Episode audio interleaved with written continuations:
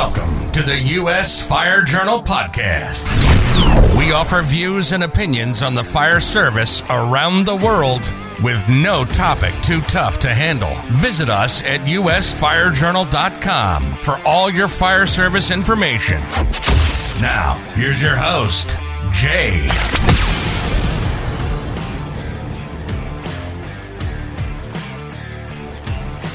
Good morning. Welcome into the podcast. I am Jay. Today is December the 7th. It's 2021. Lots to talk about today. I want to start off by saying that um, this will be the last podcast at my current location.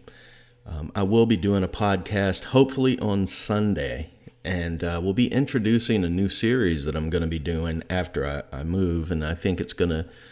Uh, I think it's going to be a good series, a good podcast series, a series of podcasts, as it were. And uh, so, yeah, today will be the the last podcast uh, at my current location. And I want to send a shout out to to some great people that I've met here. I, am not going to call them all by name because if I do that, you obviously then you leave out someone and, and they get butt hurt. But I, I do want to say uh, where I am now, I've met some some great people. I really have, and uh, uh, I think uh, some of them will be lifelong friends. Hopefully, all of them will, but for sure, some will. And uh, very talented people, uh, dedicated, uh, fun to hang out with, uh, fun to go out and get tasty beverages with. It's been an enjoyable time. Just just great firefighters, and I've enjoyed the hell out of it. And going to uh, football games, hockey games, uh, birthday parties, uh, going out to eat, uh, going and getting wings, going and getting pizza, uh, going back and getting pizza, and going and getting wings. just lots and lots of fun. And I'm gonna miss I'm gonna miss these guys a great deal. one of the things, you know, it, you know, you, you tell people all the time. You're like, yeah, yeah, I'll keep in touch, but I, I intend to. That's precisely what I intend to do with these guys, and uh, just a great bunch of people, and and a few of them listen to the podcast. I know, so I just want to. Uh, send out a, a shout out to them. If you're listening to this, you probably already know who you are. If you don't, seek help immediately. Uh, so, yeah. And uh, I want to start off today talking about uh, an anniversary, December 3rd, 1999, uh, the Worcester Cold Storage fire, where six firefighters perished. And, uh, you know, it's one of those things, uh, firefighters become uh, numbers. They're more than numbers. You know, it's not just the Worcester Six. So let's call out their names uh, Paul Brotherton, uh, Lieutenant Timothy Jackson, Jeremiah Lucey, Lieutenant James Lyons, the third uh, Joseph McGuirk, and Lieutenant Thomas Spencer. Uh, they're carrying on the best traditions of the Worcester Fire Department in 1999. Uh, they went in to save people. They then went in to save firefighters. Unfortunately, uh, they all, all these six perished, and it left a tremendous mark on Worcester and on the fire service at large. Um, you know, we remember their sacrifice. We also remember that they left behind families and friends and, and brothers and sisters. And so, uh, didn't do a podcast on the third, but obviously, I want to say that, uh, you know, my condolences uh, remain with everyone in the Worcester area, uh, especially family, friends, and, and co workers. There were also two line of duty deaths uh, this week uh, one in Illinois uh, and one uh, uh, in New York. Um, and I will talk about them more on Sunday. But, uh, you know, I did want to send out my condolences to, to all involved and, and to the respective departments as well. Never easy having a line of duty death. And uh, when you have it, um, you know, things change. They do. Uh, it changes dynamics in, in profound ways. But what remains are people who have to deal with it and then they get right back to the job. And that's not cruel. That's unfortunately, it's the way it is. It's life. Um, the world does not stop for any of us. And, uh, you know, it's kind of the way it is. So, let's move into uh, the topic of leadership. I want to talk a little bit about leadership. Um, I've had some interesting discussions over the last week uh, with uh, someone who um, is now a, a chief of department, and he and I go way back. Um, he told me he never really thought that he would become a fire chief, and, and frankly, neither did I. Um, but we're both happy. He's obviously happier for himself than I am for him, but I am happy for him. Quality person. And we were talking, and, and he is what you might call a, a, a firefighter's fire chief. He is intensely all about his firefighters. Um, and he's always been that way. He, every decision that he reaches, um, he asks himself and the people around him, how will this benefit our firefighters? And he reminds me of, of a person who is in the military and understands that no matter the title, you're still a member of the military. This guy could have 200 titles, but at heart, he's a firefighter. Some fire chiefs are so happy uh, to to be able to to put on their cars that they're a fire chief and and to walk around with their uh, their little brittle chest saying, "Look at me." Uh, this guy's not one of them. He is someone who uh, who's happy to be a firefighter. He happens to be the fire chief, and um, I think he's going to have a great future. Um, it's a it's a nice sized department. He told me he said we're not that big. Um, it's I think 15, 14 or fifteen stations, and he said we're not that big. He said, but you know, um, we're going to take each and every day like we're the biggest and the best. And uh, frankly, I, I kind of like that approach. You know, it's sort of that combat centered approach of, of uh, each and every day. Did you show up to work ready to work? Um, you know, if you come in at, at, if your shift starts at 0800, are you working at 0800? And I don't necessarily mean, you know, doing this and that, but your mindset. And that's the type of leadership that people need. Um, it's the difference between leaders and managers. Uh, you know, managers always manage to screw everything up. They really do. Um, I don't like managers. I don't like the term. Um, as I've said a million times, you can manage a convenience store, but if you try to manage people, um, they feel exactly like uh, some stale donuts on a rack at a at a convenience store. They're being managed as opposed to being led. People who opt in for this whole management thing, they're people who can't lead. Um, they really can't, and it's unfortunate. And and here's one of the great things. I don't care uh, who you are, where you're from, or or whatever. Um, you do have a choice about these things. You can choose to be a leader. You can also choose to not be a leader, and uh, far too many people choose uh, to be uh, to be something that is the antithesis of leadership. And so I wanted to point that. I also wanted to give a shout out to to my friend. Um, real happy for him, and uh, he's going to do a great job, I think. And uh, again, congratulations, brother. Uh, you deserved it, and I'm happy for you. He's going to come on the podcast. Um, I think he said in March, uh, first week in March. Um, we're gonna we're gonna do a podcast, and, and we might end up doing a series. We're you know he's he's pretty far away actually, so it's all gonna have to be online and um, he has the internet skills of uh, the Emperor Caesar Augustus. In other words, he has zero internet skills, and uh, so it's going to be a bit of a challenge to to introduce him to something called a computer. We'll do that in March. You know, lots of people want to uh, want to go to classes and stuff, and that's a good thing. Um, you'd hope more would want to go, you know, more and more each year. Uh, but you know, here's something that's important: the quality of the classes is vital. To go to a class, that sucks. You get nothing out of it. Um, and and let's face it, there are a lot of those classes out there.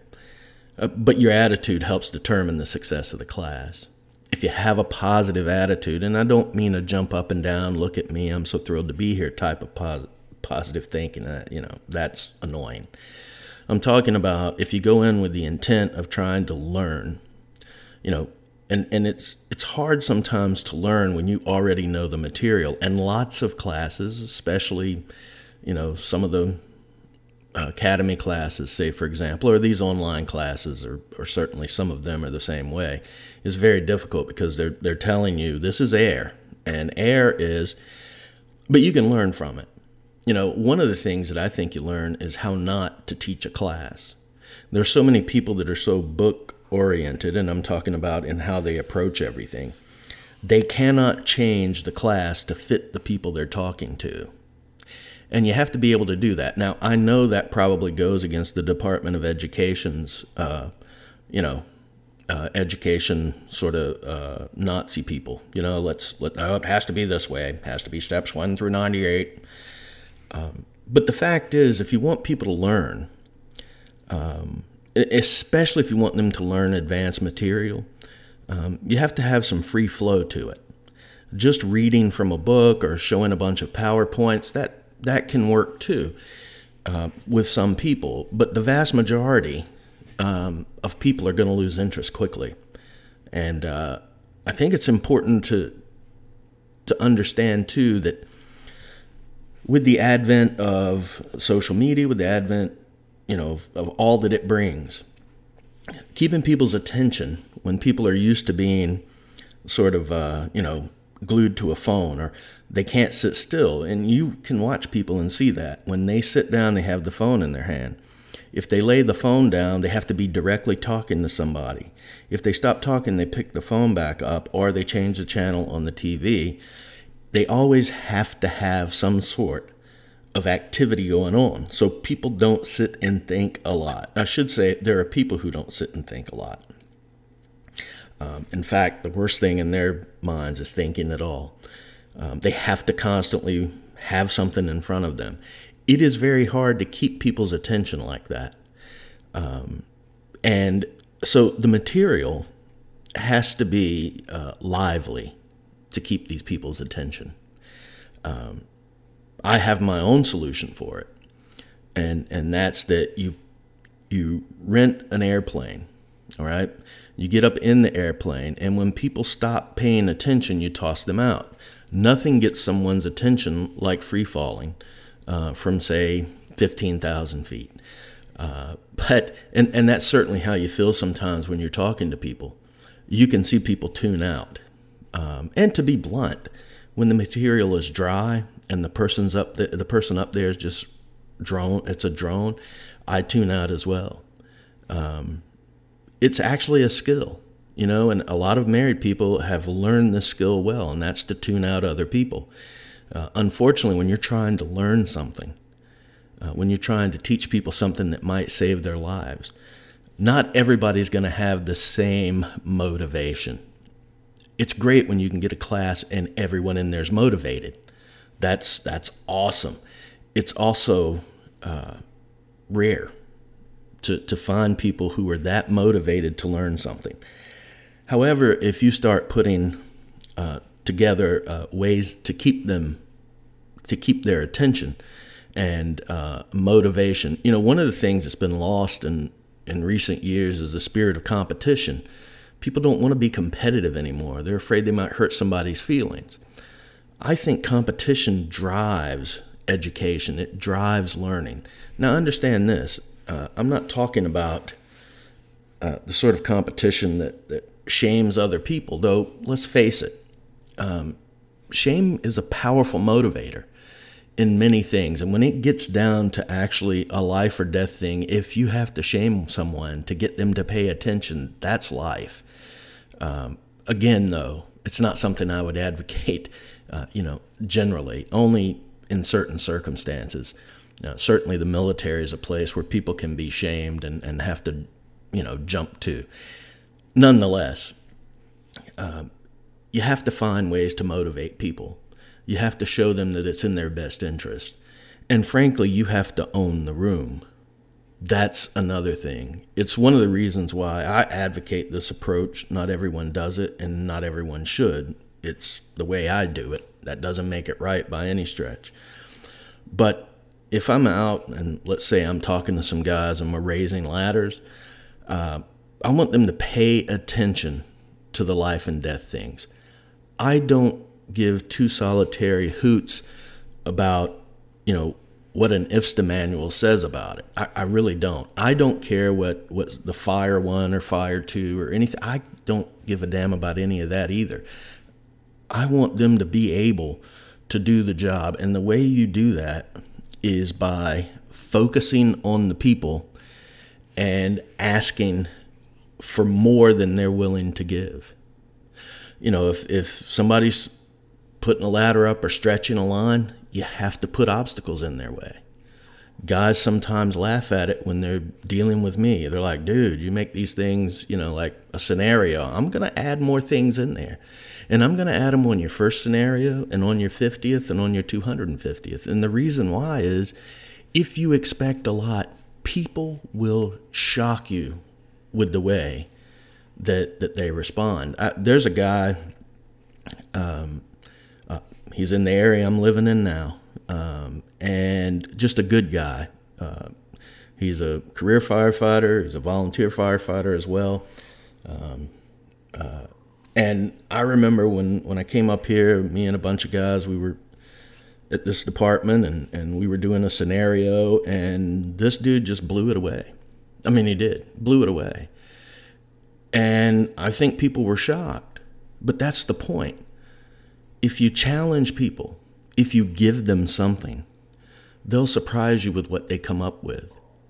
Conversely, you have people who look like all stars, right? You think, man, these people, they've got it licked. You know, they, their uniforms just so, they know all the lingo, but then you put them in a scenario and it's difficult for them to find the windshield wipers on anything. They also surprise you, and that's the people you have to work with more. Um, but again, education, training, vital, important things, vital got a question. You ever meet an authority on everything? It's, well, let's put it this way it can be very frustrating. And here's where it's even more frustrating when everybody knows the person's like that. Everyone. So I got told about this person. They're like, yeah, this person, you know, authority on everything, but can't do anything. Um, and thankfully, I've not met too many like that. But here's the thing if you're an authority on everything but proficient at nothing, maybe don't talk so much. You know, it, it's it's weird how people will do that. Um, you know, you, let's say you're on an aircraft with the person. You know, you're sitting beside them, you're flying somewhere, and you go, "Wow, the engine's making a lot of noise, isn't it?" Yeah, well, I built that engine. Actually, my uncle did. And you're like, Oh, really? And then you start talking about maybe lift and how lift works. Oh, yeah, I'm an expert in physics. Really? I didn't ask. And it's the same in, in, in emergency services. You know, you can hold up a, a door wedge. Say, hey, look, this is pretty neat, isn't it? Yeah. Well, let me tell you about that door wedge now. Let me tell you about the best way to do the door wedge. Maybe they know, but typically they don't. They know the surface knowledge once you start challenging them, they start falling apart. Um, you know, you learn to deal with all types of people. You do. But some people, it's very difficult to deal with. They simply drive you insane. And, uh, but uh, again, the best way to deal with them is to challenge them on everything they say. Um, and if you do, you find out they don't know a lot. And after a while, they tend to quiet down. At least most do. Unless you meet that one person who never ever comes up for air. They are always knee deep, it, just verbiage rolling out of their mouths. They're like Peyton Manning at the line of scrimmage. You know, Manning would have a, a call, eh, but he would he would talk for 15 seconds blah blah blah blah blah blah blah, and then he'd finally snap the ball. That that person is a Peyton Manning, um, and that's not knocking Peyton. I'm just saying that it's the way that it is. Anyway, always interesting to meet people like that. So much better when when you don't have to deal with them at all. Period. Finally, I want to talk a little bit about brotherhood. Lots of people talk about the brotherhood, and the brotherhood is many things. Uh, you know, he, here's the thing here's what brothers don't do to, to brothers, right? Um, they don't throw them under the bus. They don't try to uh, get promotions or get noticed on someone else's back. Here was always my philosophy, and the philosophy of every good uh, fire department and the people I know around the country that I've ever been around. You always solve problems, right? You always solve them at the lowest possible level. It is a sign of a strong, strong organization and of outstanding leaders, actually, when things get solved at the lowest possible level. And it's the hallmark of uh, an excellent fire department. You solve problems as low as you possibly can. What does that mean? Well, if a firefighter finds something that a firefighter did or whatever, forgot to do, whatever the case may be, they solve it, right? Things typically don't get escalated at, at great places unless it involves a safety issue of such importance that, you know, someone could get killed. And typically then it only goes to the company officer. It shouldn't go any higher. Now, if if you know if someone comes in in the morning and the truck you know engine has no water, um, I mean, we, we get into some ridiculous things that obviously have to be escalated to at least the company officer level. Those things are so rare that when they happen, it shocks you. It does. But here's a sign of poor leadership it's leaders who want to know everything that's going on.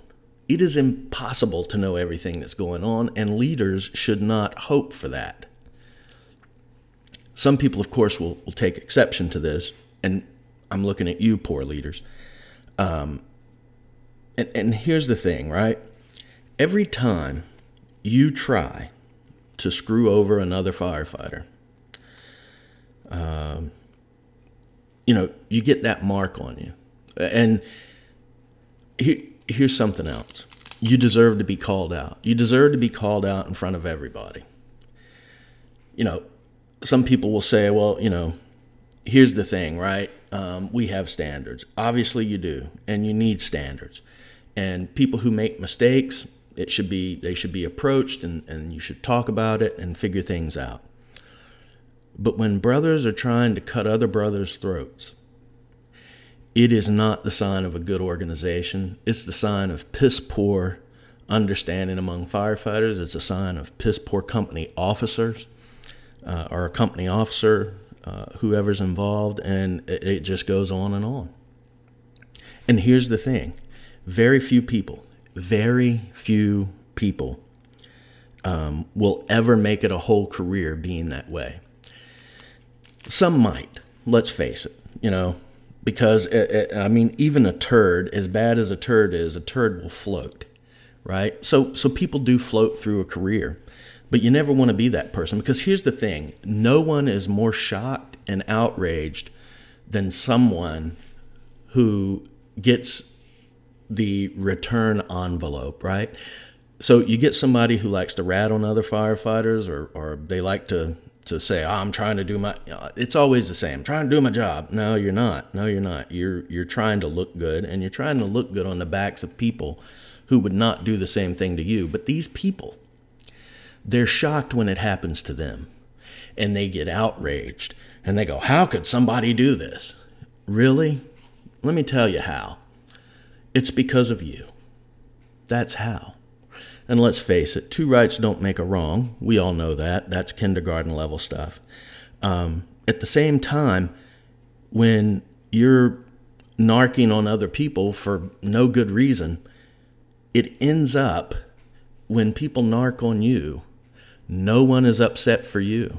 No one goes, "Oh man, that really sucks." They're they're smiling when they say it. Yeah, that must suck considering you've done it. Then you get into the whole quid pro quo thing, and it gets ugly, right? So here's the thing. And and this is just a word of advice to people. Take it or leave it. I don't really care, but here's the thing. If you see a problem, if you see something, fix it. Um, if it needs to be escalated, then escalate it. But remember that escalating something takes a problem, typically, and it adds another layer to it. And now it's being tossed around. And when it gets tossed around like that, um, we tend to, to view it as something that was minor now becomes major. And if you are so focused on something that is minor, it says a lot about leadership and about what you're focused on. There are so many things to be focused on in the fire service, a lot. There are things that everyone should focus on. But if you're focusing on something that could have been solved in two minutes and you've escalated it, now it's got another layer to it, it's becoming bigger and bigger. And the snowball effect happens. You started at the top of a, of a, uh, a slope and you start rolling it down. What's it do? It gets bigger and bigger. It creates you know, gravity's hell, isn't it? You know, more energy. Um, and uh, now you have an out of control situation. And it happens constantly, especially with people who don't know what they're doing. They think they do, but they don't. Uh, they talk a good game, but people hate them. They talk about leadership, people despise them. And unfortunately, uh, everybody gets painted with that brush when they're around that particular person. It's an ugly situation. So here's the thing if you have a problem, solve it, right? I mean, just do it. As I said, the big, big things, the things that are already big boulders, um, that's a different story. You know, it is. It, it really is. If somebody's sabotaging equipment, if, if, you get you know you get to work and and all the air packs are gone. When you take over the ship that's a big problem okay? Let's face it that's a huge huge problem. Trucks got to go out of service all sorts of things. But if you're focused on the tiny minutia that says a lot about you it says a lot about your ego and it says a lot about the amount of respect that the people around you have for you. It's a tiny infinitesimal and that's pretty small people it's a tiny amount, and it's your fault every time. So, do your job by all means. Know your job, do your job. Don't sweat the small stuff. Just fix it. So much easier when that happens, right? I mean, it is. If it's happened a hundred times, the same thing, sure, that's different. But just fix things. You know, you can't go in the backyard and fight like like used to be able to. That solved a lot of things. Um, now you got people they're they're willing to rat on you for anything. Nothing's worse, in my opinion, than a than a rat. Um, but life goes on too, right? You got to pick them up, put them down, and hopefully people learn their lessons. And we go back to what the brotherhood is, which is helping take care of each other, uh, being there for each other, and uh, not polluting the gene pool with that rat DNA because it's a horrible thing. It's tough to get out once somebody is known as that. It's very tough. So we'll move on. Be back on Sunday. And uh, until then, everyone stay safe.